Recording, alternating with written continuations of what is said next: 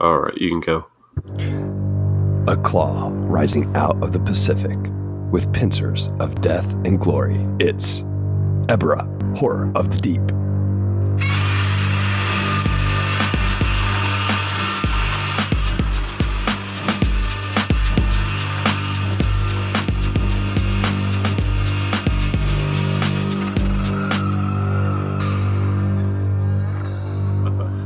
Sure you were going to say Ibra. Welcome back to the Monsters vs. Men podcast, where we're trying our best to stay alive. I'm Alex, and joining me today, as always, uh, Eric Ibra. Yeah, I pronounced it wrong for you. Ibra himself, Eric. All right, so now I'm Ebra or Ibra, whatever you say. It's pronounced. We'll say like Ebra. Eric. I think Ebra. is the right way. We're not going to say Gahira like you like to say. Yes. Ebra, I got this. You got this. We got this together. That's right. Hey, so Theo, I think Theo started watching a kids kaiju show. I just didn't realize it was kaiju until I thought about it today. Oh, really? What was he watching? Well, it's a new Netflix kids show based off a kids book. It's it's like the last kids on Earth is what it's called. Oh, you know And- what? I just saw that pop up on there. It's kind of a kaiju show. Like it's got it's a weird show. It's got zombies and giant monsters. And I have no idea what's going on, but he seems to really enjoy it. So I've been watching Wow. that with him the past Well- couple nights.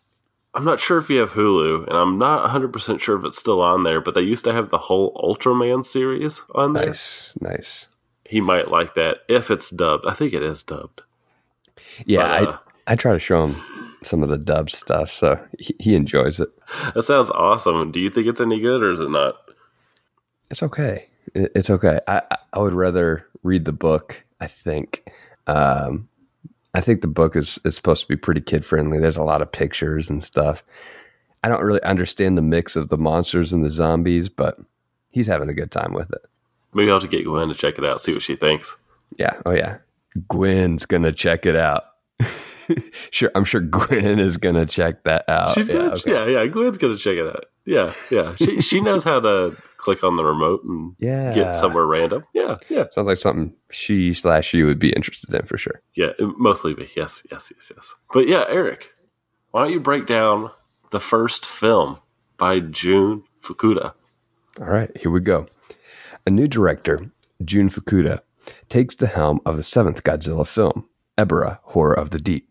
With, with a significantly lower budget, Fukuda brought new elements and flavors to the Godzilla verse while bringing back several of the previous cast members for new roles. Exuberant colors, a militaristic outfit known as the Red Bamboo, and a group of comic teenagers. It's all here. But does Ebra, Horror of the Deep, maintain Honda's unique vision despite the low budget? Or does it crash and burn as a less than stellar Godzilla film? What do you think, Alex? You know, I think Godzilla actually survives this film in a very interesting way. You know, the budget at a passing glance, it's not immediately clear that it's so small comparatively to the other films. And it's only really when we begin to look closely that it's clear that the budget is smaller. So, for starters, the whole film is film it's on an island. Yeah. Uh, you're not seeing any city shots, so they're not having to pay all those fees for filming in a city, all those big budgets for having to blow up things, uh, Uh-huh. drop pieces of whatever into the city to make it look like it's been attacked. Yeah. And also, the biggest thing that's that I probably miss the most is there's very few miniatures. There's not much for the big guy to stomp on or blow fire Mhm. at. hmm Uh, but on the other hand, there are some things that they clearly did put their money into, and that's got to be Ebera. Mhm. And for a giant lobster, he looks surprisingly good. you know, it, it- better than I remember actually. And director Fukuda really did manage his budget well for this film. I mean, he was a TV director, and he was brought on to this film because he knew how to work with a lower budget, which he didn't really appreciate that Yeah. but that is why he was brought on those films because he knew how to make a low budget work. But the most important thing is that this is a low budget movie that doesn't feel low budget. hmm And I think that that's really a testament to the director and also the new location. It's kind of surprisingly refreshing, actually. What do you think? Yeah, actually, this film feels completely different to me right from the beginning, and in a pretty good way. I, even the opening credits, they don't feature monsters, they don't feature the menacing Godzilla theme, they don't feature the sci-fi elements. They're replaced here by images of sunsets and oceans and there's this chill, less invasive type of music that's playing over those credits. Now, after the dramatic opening, the film starts to feel like a slice of life picture.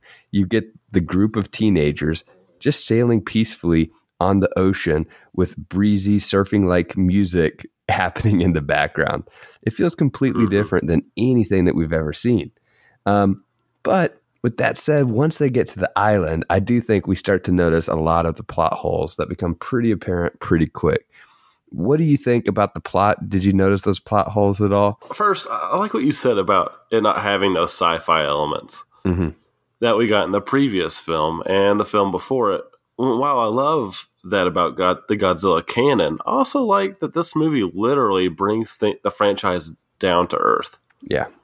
While it's ridiculous, this is a more grounded film comparably to especially what we saw with Invasion Compared of the Astro the Planet Monster. Xers, yeah, the, the Xiliens, yeah. yeah, yeah, it's almost the complete opposite film, like setting wise, and mm-hmm.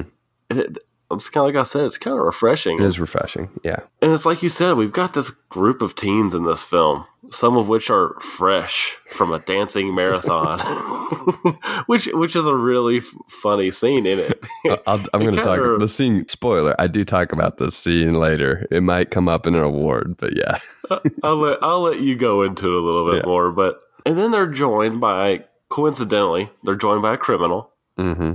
And essentially this criminal joins their little ragtag group and they go to stop a terrorist organization by complete chance. Yeah, there's right? no real reason for it whatsoever. I mean, it feels like an episode of Scooby Doo when you lay it out how quickly the small story explodes into something more elaborate than it really has any right to be. You know what? You know what I thought of, like, like at that point, like you're right, it explodes. It reminded me of Lost for a second, right? Like they climb up a hill and they look over the hill, and all of a sudden there's like this military base, and you're like, the others, right? it felt like Lost. Yeah, yeah. It, it, feels like this small film that very quickly expands into this very big film. The film is marred by plot holes, like you said. Mm-hmm. There, there's these hilarious coincidences and things that happen just to happen especially the balloon. The balloon is probably the most infamous thing I can think. Yeah. Our yeah. our main uh, character Ryota. I mean, the most infamous thing is when he his foot gets caught in that balloon. Mm-hmm. And they're just like, oh, he's heading towards Infant Island. yeah, it happens to take him to Infant Island, where his brother happens to be waiting for him, who's he's been looking for all along. yeah, it, it, it's completely absurd, but I really do. There's something so charming about it mm-hmm. in this really weird way. Yeah, because it, it never, these weird continuity decisions, I guess, they don't never really hurt the film in a way. Uh, I mean, it definitely, this is never, this was never going to be a stellar film. Uh, but it, it never gets hurt. And this movie really is about Ryota. Yeah. Dragging along the brightly colored Scooby Doo gang with him. I mean, Ryota has a superpower. I don't know if you noticed this, Eric. and that power is persuasion. He gets everyone from a thief to Godzilla to Mothra to help him out. Mm, I mean, he might be the most powerful human in Godzilla so far. He does. He does have that stone cold determination, like the entire film. It's true. I mean, even fate takes him where he wants to go. Like I was saying about the balloon. Mm-hmm. Even fate's like, okay, I'll do what you want. I'll take you to your brother. Yeah.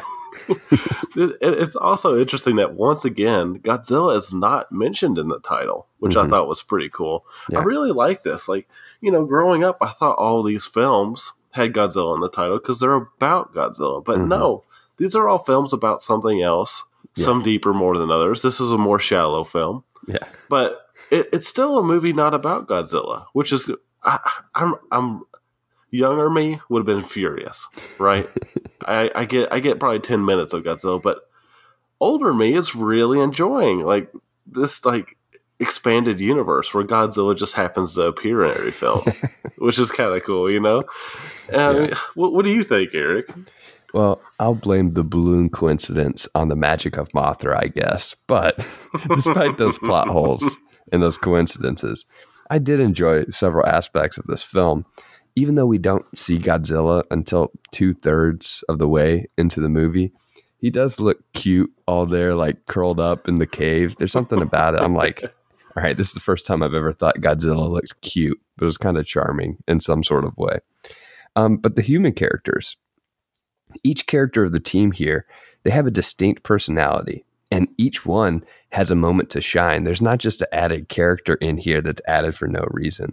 Uh, I especially enjoyed Nita. He's like the the comic relief, and he finds himself when he joins the infant islanders that have been made slaves by red bamboo on the island. He joins them to create that yellow drink. It's yellow drink this time, not the yeah, red it's drink. yellow this time. Yeah. Uh, he starts off as this reluctant character that is he doesn't want to engage in any sort of conflict, but he ends up leading the charge to help the Islanders towards the end of the film. I also think the monster action here is top notch. Um, which you, really? you said, you, yeah, I, I, actually think like we actually get some of the best monster scenes here that we've had so far. Granted, we don't have extended scenes of Godzilla dr- destroying a bunch of stuff, but first of all, Ebra, the title monster, looks really great, as you mentioned. Yes, he's a giant lobster, but he's a good looking giant monster.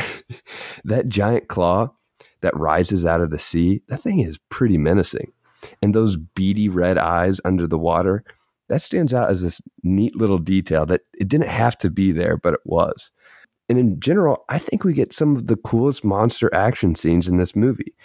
The part where Godzilla takes down the red bamboo fleet of fighter jets is a standout moment in the series for me so far, action wise. The first one, he catches it and he throws it, right? We even get mm-hmm. him swiping one with his tail. He does two at the same time with his atomic breath, right? That point, even the camera is doing some fancy stuff there. We get some like point of view shots from the fighter jets coming in on Godzilla. It's interesting. Like I, I have to get some props to Fukuda there for an interesting action scene. And the best part of that scene, the entire time, it sounds like we're listening to a pet band rendition of Wipeout, right? As the planes literally wipe out on the island. It was pretty epic. What'd you think of that scene? And in general, I do have a question for you. What the heck was that giant bird that attacked Godzilla right before the plane scene? Yeah. All right. So before I get to the bird, I, I, do agree that there are some pretty cool action scenes, and there's even underwater fight scenes, which we haven't seen anything underwater since the first film. Yeah. Uh, which is interesting. In, in the well, underwater scenes, they're mm. actually underwater, which I, they don't really look it, but they are. Yeah. Uh, and also, I really the wipeout scene. I don't know if epic is the word I would describe it describe it with.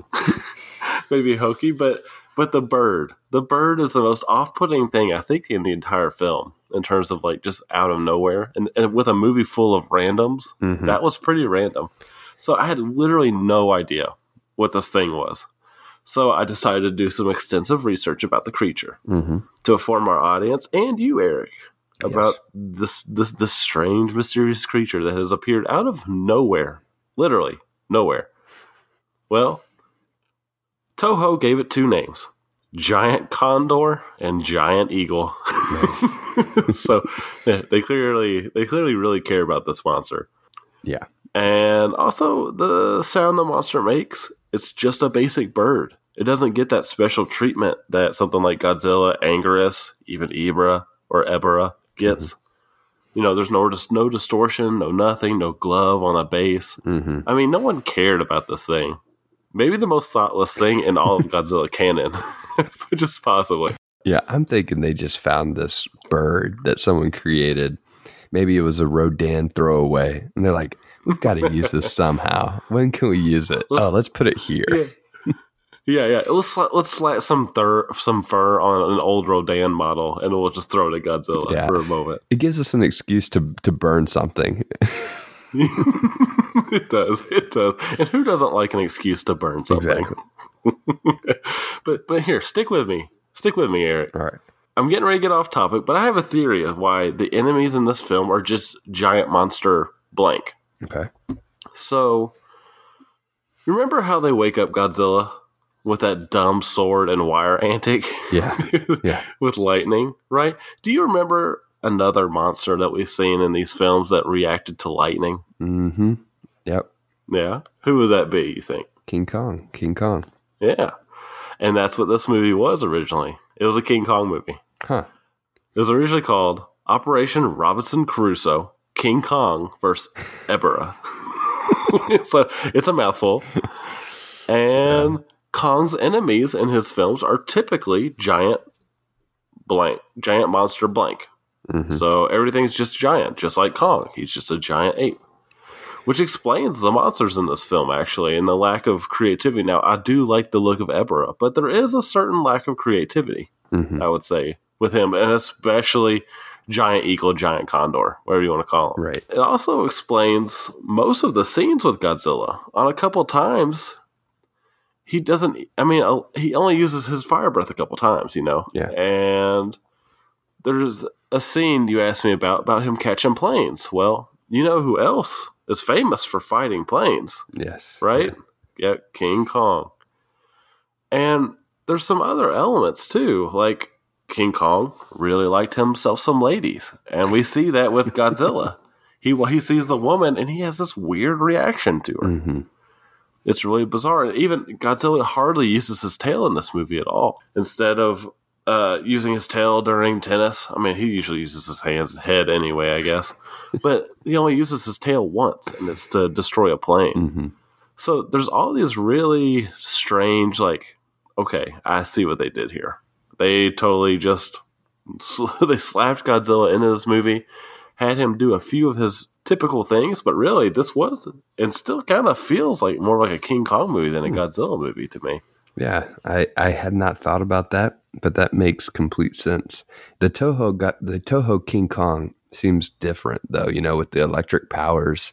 It seems a little bit He is. different than the King Kong we normally see. Um, but but the the point about you know his connection with the island woman that that's an interesting point, and I definitely think that fits King Kong more than what we've seen so far in Godzilla. Yeah, yeah, and also, I, I mean, you know, it's clear that they made adjustments for Godzilla because later on, Godzilla gets hurt by power lines in this film. Yeah. It's just like King Kong versus Godzilla, where some of the things just don't make sense. Right.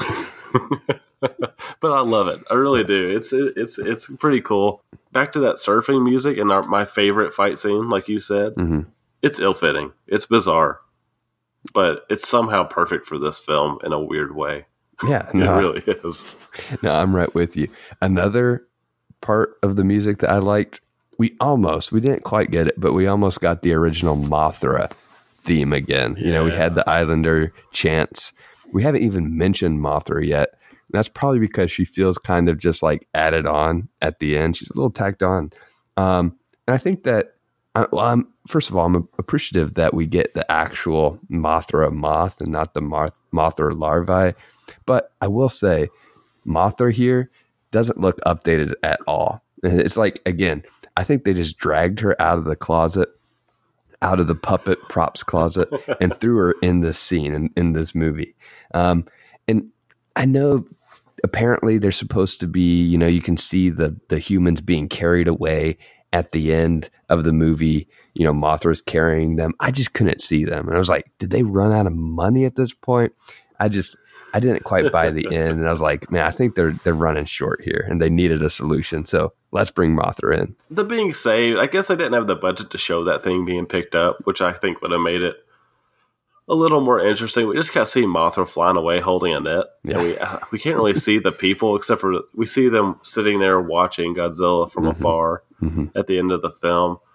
But I do agree, Moth Mothra is best Mothra. Yes, And I was glad to see it back for a change, actually. I was kind of relieved, Yeah. to be honest, because Turd Mothra is not, I'm not a fan. I really am not. And I don't, one thing about it is I don't really understand why they had to spend the entire movie trying to wake Mothra up. Mhm. I mean, he must have taken some good meds before he went to sleep because he was having trouble waking up. But here we are, an hour and a half. Well, the movie's not even an hour and a half, but Right. here we are, an hour and twenty minutes into the movie, and Mothra's just now waking up. Kind of, kind of lame. And you know, you know, I can't believe I'm saying this, but I was kind of sad to see new twins Yeah. helping awaken Mothra rather than our old ones. You know, we don't have the Peanuts anymore. Now we've got a duo named Pair Bambi, and this is the only They- film that they're in. They just can't do the same synchronization. They're, they're not the same, man. But yeah, they're. This is the only film that they play the twins actually. So we get a new set of twins. I think even in the next film, maybe.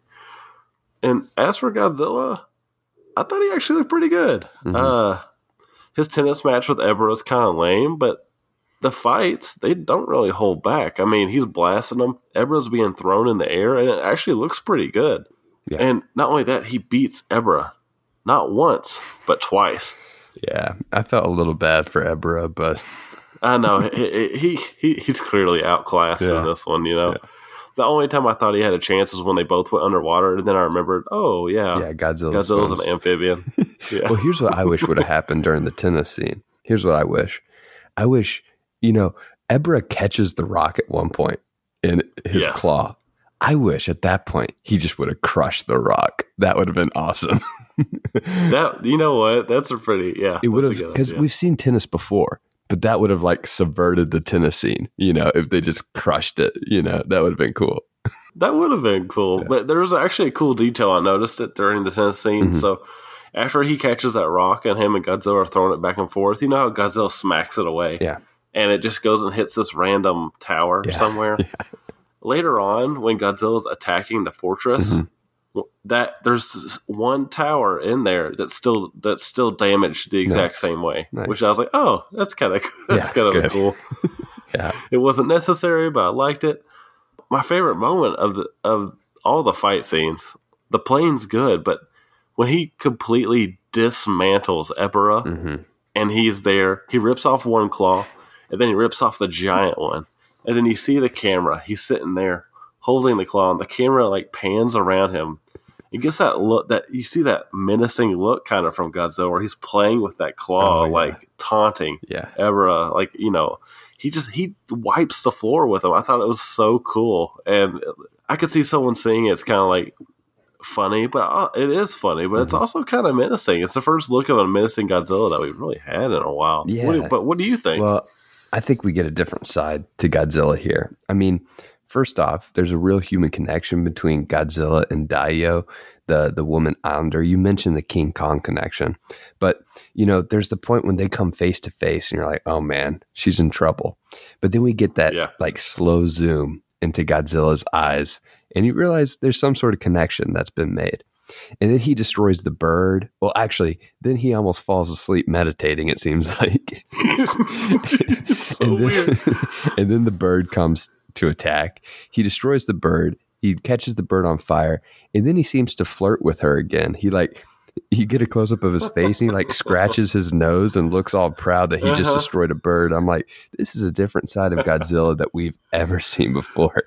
Um, Yeah. I wouldn't exactly call him friendly in this film because he seems to have a special hatred for Ebra. Um, but I would say there's something that the humans connect to. They connect to him in some way, shape, or form. You know, when he's standing there on the on the island at the end, and the humans think he's about to explode, Ichino states, Godzilla looks so sad because they left him behind. Um, and they said, Godzilla helped us out. He didn't do too much, to be honest, to help him out. But there was something about the humans and, and just about audiences in general. Audiences feel for Godzilla, and that's what kind of makes him u- unique. Um, there's something to be said about Godzilla and Godzilla movies in that we end up cheering for Godzilla. For some reason, with Godzilla, we root for him. We root for the monster. I think there's a duality within him that reflects something familiar that we experience within ourselves. Um, and I think, especially in Japanese culture, there's something about Godzilla, like the horror that it can cause, but also something beautiful within Godzilla that attracts the audience to him. Huh. You could maybe say the same about nuclear power. Yeah, indeed. to tie back to Gojira. Yeah. you just had to make sure you said it right. So, hey, but yes, I think we've got a theometer coming up. We do. Or theometer. you know what time it is. It's theometer, ometer, ometer, ometer, ometer. Ometer. Welcome back to The thermometer. welcome back to the theometer, everybody. Uh, This this week. week. we are looking at Ebera, horror of the deep. Are you ready, Theo, to meet Ebra? Yeah. All right. Now you just got to tell me what you see. Okay. Looks like they're underwater. Yeah. Of course, man. Wow. Well, who's that? Oh, Godzilla. Uh huh. And this other monster, Uh huh. his name is Ebra. Whoa. You see that? Whoa. Yeah. What does Ebra look like to you? Uh, like a giant crab. A giant crab? Oh my! What? He's Godzilla's biting onto his chicken leg. His chicken leg? Yeah. You mean his claw? yeah. Yeah. Oh, Uh, On on a scary meter, how scary would you say that Ebra is? uh, like sixty thousand. Sixty thousand. Yeah. Wow. Well, that is quite scary. Oh man! Did you see what Godzilla just did? What did he do? What did oh, he do? look! Whoa, what did he do? What did he do? He ripped that claw off of Ebra. Did you see that? He was just clapping those in Ebra's face. This has been another. Thermometer. All right, let's uh, get into our awards then, Alex. Yeah. Um, coolest character award. Who, who did you choose for the coolest character? I mentioned it a little bit earlier. I mentioned a lot of it earlier, actually. I think the best character is Ryota, the the who I feel is the main character, and his special superpower to drag everything, even the wind, with him on his journey, and it just takes him wherever he goes. I mean, he's like he's like Magneto, but with both the worst and best luck. Yeah, I mean, everything goes his way perfectly. I mean, the situation he's in is kind of is kind of bad, but everything goes like literally as good as probably possible. I mean, he takes down a terrorist organization, has help from Godzilla and Mothra, and all of his friends make it out alive. It's a pretty sweet gig. good day for him. Saves his brother. That's right. That's right. But what about you? Who, who who's your favorite character? I've I've got to go with my main man, Akira Takarada as Yoshimura. You know, oh Takarada. my god! He's no, I mean he's coming back for like his fourth role here, right? his fourth role in seven films, and I got to say this time he's a little bit different. You know, it's a little different role for him because he's a thief, and I love his Mhm. entrance when we see him for the first time when he pops out of nowhere on that sailboat sailboat yacht, and he has that gun, albeit a fake gun. For some reason, he reminds me of Brad Pitt's character in the new Tarantino movie, Once Upon a Time in Hollywood. It might be that like Oh, yeah. Hawaiian shirt and just his attitude in general. Um, but he brings an element of mystery, intrigue, and just plain out cool to this film. Yeah, he just he just has this like it, it is it's that cool element Yeah. that even killed he's never really too panicked. I think the most panicked he gets is when he realizes all his money came out of his suitcase when they wrecked. yeah, the exactly. Yeah, Yeah. he's always there to pick every lock that we can't get through at all times. yeah, yeah. I, I like that he is able to just manufacture a skeleton key right there, Right on there. the scene. a skeleton key that's capable of breaking into high security terrorist bases. yeah, it opens anything. It's just it's so it's like the the biggest Dude, I All. I can say is he's skilled. He's skilled, okay, Alex? he is skilled. I, I guess I get why you picked him then. You know, You know another skilled character? no. Transition. it's it's the scientist. The scientist in the lab. So he has this line, and it's my most memorable line award. He says, In two hours, this island will be this island will be blown from the earth. this is that scientist that was dying in the lab. He's dying in the lab. He has no reason to help this group. He has no reason to tell how how many hours the, the, this island is going to be left on the earth. and yet he does, right? He helps our gang, and yes, he also gives a little impetus to the plot. Yeah, hi- hi- his tune changes pretty quick once he realizes he's probably going to die, Yeah. right? What was your most memorable line? Mine was one we mentioned a little bit earlier was was Ichino uh, when he says Godzilla looks so sad. It shows that humanity cares for him, even when he tries to blow up their ride. Oh, yeah. Do they not realize that he just tried to kill Mothra? Their only their only chance Yeah, at living. Yeah. Eh, he, he just tried to kill, them, but then they're flying away. I guess it shows how much. I mean, humanity must really love Godzilla now to be like, oh, you almost got us killed, but it's no no big problem, bro. Yeah. We're good. We're gonna cheer for you to do to jump off this island.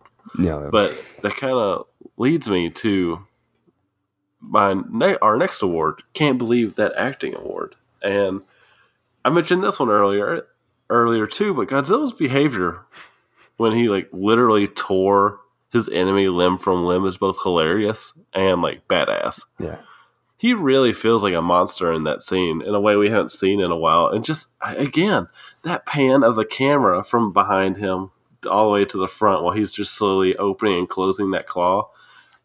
It's it is my favorite scene in the movie. I just think it's really cool. Yeah. But what about you? I think I definitely think it's it's pretty funny. It shows a different side of Godzilla for sure. Mine, uh, I spoiled this a little bit earlier, but mine is at the beginning of, of the film when we have the dance-a-thon. We've got our comic relief character Nita. you know, he's the one with the yellow shirt at the beginning. Yeah. I mean, I've said before that the Godzilla franchise is not kind to people that struggle with seizures, and just this is another example of that. Um, I knew you were gonna say that. when I was watching the movie, I was like, Eric's gonna say something about I that. didn't think about it until right now. but I was like, that's that's what he's doing there. The anguish on his face is so over the top, but it made me laugh out loud. Um, I'm not sure if it was a positive or a negative. Can't believe this acting award, um, but it sure was something. He was definitely tortured. I mean, he he he looked miserable. I'm like, dude, I just wish we knew how long it had gone. I- Yeah, I'm like, dude, you don't have to dance that hard. like, like, everyone around him, everyone around him is just kind of like jiving, and here he is, like going all he's out. going all out, I'm like- you gotta chill. it just shows his passion, Eric, and maybe he is the best character Yeah. in the movie. I mean, he's got he's got moves. He's got moves. Yeah, exactly. Uh, our last award, the Standout Effect Award. Um, I'm going to exclude the Godzilla plane scene because I think that's a standout scene. Um, maybe that's just me, but I think it's an awesome scene. So I'm going to exclude that one. That would have been my obvious choice. But I'm going to go with Ebirah when he eats the man. Like there's some Yes. camera work there that is really tricky, I think. But this might be the first time that we see a monster physically eating a person. Uh, Yes. It's pretty scary, right? Like it would have been pretty scary at the time. And definitely, I wish Ebirah would have had a little bit more fight in him against Godzilla because he definitely shows signs that he's not a monster to be messed with. yeah. I mean, he really does. He, he he's definitely one of the first to feel like he's maybe a little evil. Mm-hmm. almost. Mhm. I, I'm kind of with you. Like that that scene, I remember it from when I was little. Yeah. That's how kind of impactful that scene is. I mean, the movie has a couple of dark, dark parts. Yeah. I mean, we see people running from the soldiers and get shot down in the back. Mm. We see that. Mhm. You know, there's a couple darker scenes in this than we've seen in a That's while. true. But yeah, him eating people would have been mine as well. Mm. But I also liked the effect of the facility, that main facility where they discovered the reactor. I like the effect of it burning and breaking apart with our characters in it because this is the first time we've actually seen uh, like our gang of heroes inside a building while it's falling apart, and it looks pretty good. I mean, the facility itself is a little, a lot of it looks good, but then some of the sci- more sci-fi ish kind of parts of I the facility the- are really low Yeah. budget. Like the pipes, the yellow, blue, the bright yellow, bright blue, Yeah. and bright red pipes that just kind of break and they're hollow and there's nothing to them. yeah. I'm like, okay. Yeah, yeah. Yeah, that, yeah, that, that did look bad, but the effect of the whole place falling down. This is the first time we've actually had characters inside a building while it's crumbling, and it overall, overall, especially for the time and the low budget, it does look good. Yeah. I thought Yeah. there's some stuff catching on fire, now the way it catches on fire doesn't make sense, but I still thought it was a cool effect. I liked it. That's my standout effect award. Nice. But hey, I guess it's time for our rating and ranking. And Eric, I believe you're going first. So, what did you think of the film? Um, I've got to say, I enjoyed myself watching this film. Um, yes, there was there were plot holes, um, multiple instances of Deus ex machina, um, but despite the plot holes, I think the monster movie action here is actually a step up from the others, and I like our gang of heroes, each with a distinct character, or each a distinct character in their own right. Um, I do wish that the film explored the motivations of this red bamboo terrorist organization. We really get none of that. And honestly, I wish we would have explored the origins of Ebirah a bit more. Because without those Mhm. aspects of the story, they feel more like plot devices to get the monsters fighting than actual elements that I'm interested in. So, with that said, I'm giving this film three stars out of five. This three stars, Wow. however, I will say it ranks above the three stars I gave Godzilla Raids Again and it even uh, ranks above the three stars I gave Invasion of Astro Monster, which means it literally comes right in the middle of my ranking so far of the seven films. It's my fourth, and it makes me optimistic about the following Fukuda films that we will watch. What about you, Alex? So, what's your last ranked film? My last one. Is it Raids Again? No, it's Ghidorah. Oh, God, you're a fool. No. You're a fool. no, Ghidorah, Godzilla Raids Again is my second least favorite. Ghidorah is my bottom as of right now. You're just a foolish man. Anyway, I think our listeners all agree with me. So, thank you, listeners, for agreeing with me. And as for me, I like this film more than I thought. That's what you say I like how every I just week. keep going on and Yeah, on. that's I what don't you let say you every week. respond. I- It's because I, I had really low expectations for all these films. I don't remember being this good. And so going through them again, like this one, I remember watching this as a kid. And it was called Godzilla versus Sea Monster back then. And it had a dis- and it also, I didn't know this till I was researching the film a little bit more, but it had a distinct lack of surfing music in that one. They Hmm. just didn't have music That's lame. in in those scenes. and honestly, I didn't remember anything else about the film uh, from back then except for the skewering of people at the beginning. Which, you know, a side note, I had Cece watch that scene, and she said she was really impressed.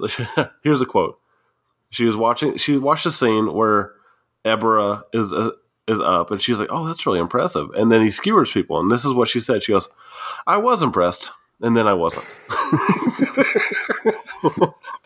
and um, you know maybe some people could say that about the whole movie but the long track and field jump of godzilla at the end is also hilarious you know we, we get that those are the two moments that i remember the most the skewering of islanders mm-hmm. Yeah. and that jump by godzilla at the end like why wouldn't he dive like an amphibian probably would no instead we get a track and field long jump No. it just it just looks odd. Mm-hmm. But I really enjoyed it. It was a it was a ton of fun. It had even more problems, and you know things just happen to happen. But the characters really carried it throughout, Mhm. and it's lower on the totem pole, pole for me. But I think I have to give it a three out of five too. I debated a two point five, but I think a three out of five works, and it ranks just above Godzilla Raids Again, which is my least favorite of the films. Yeah. And so this is this is the bottom two for me, but I think it says a lot, and maybe maybe you change your mind, Eric. But for me, it says a lot that Raids Again is considered the worst film for me. For you, Ghidorah is considered the worst. You know, here we are. I ask you maybe every week, every other week, but what do you think so far? Well, I, I- I mean, in general, I I mean, I thought it would be tough to for this film to be above Invasion of Astro Monster because I really I did enjoy that one and it was just so off the wall and crazy. Um, but I actually like the humans here. Right, they carried the film for me. Um, so I'm finding What, Glenn? Glenn, Yeah. Glenn was an I, Astro I know, I know, but that was one character, right? One character. Um, That's all we need. The world just needs a Glenn.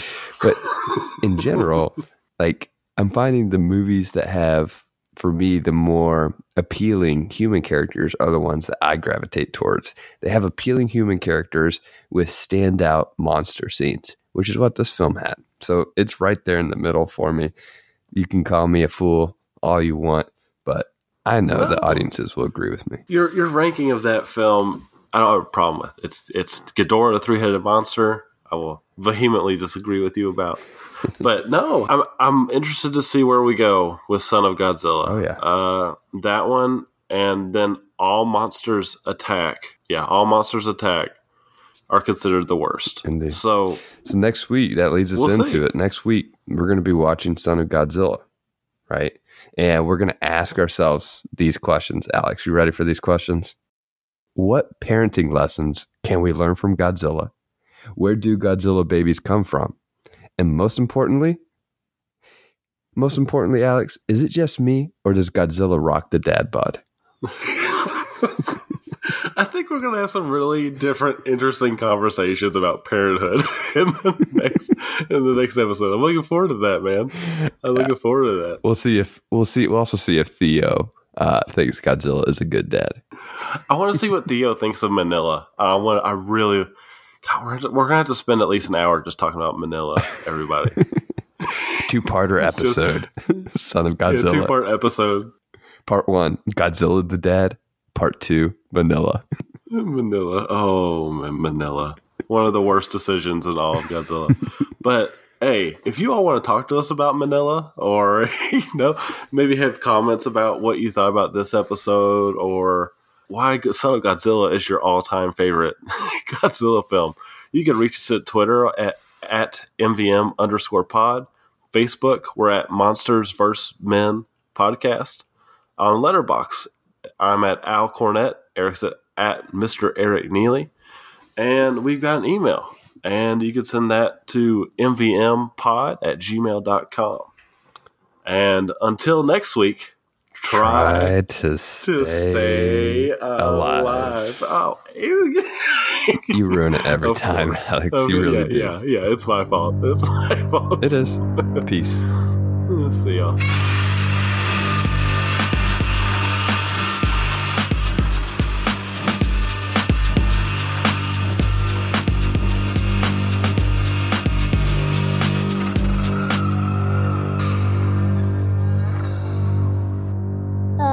Like a giant crab. A giant crab? Oh my! What He's Godzilla's biting onto his chicken leg. His chicken leg? Yeah. You mean his claw? yeah.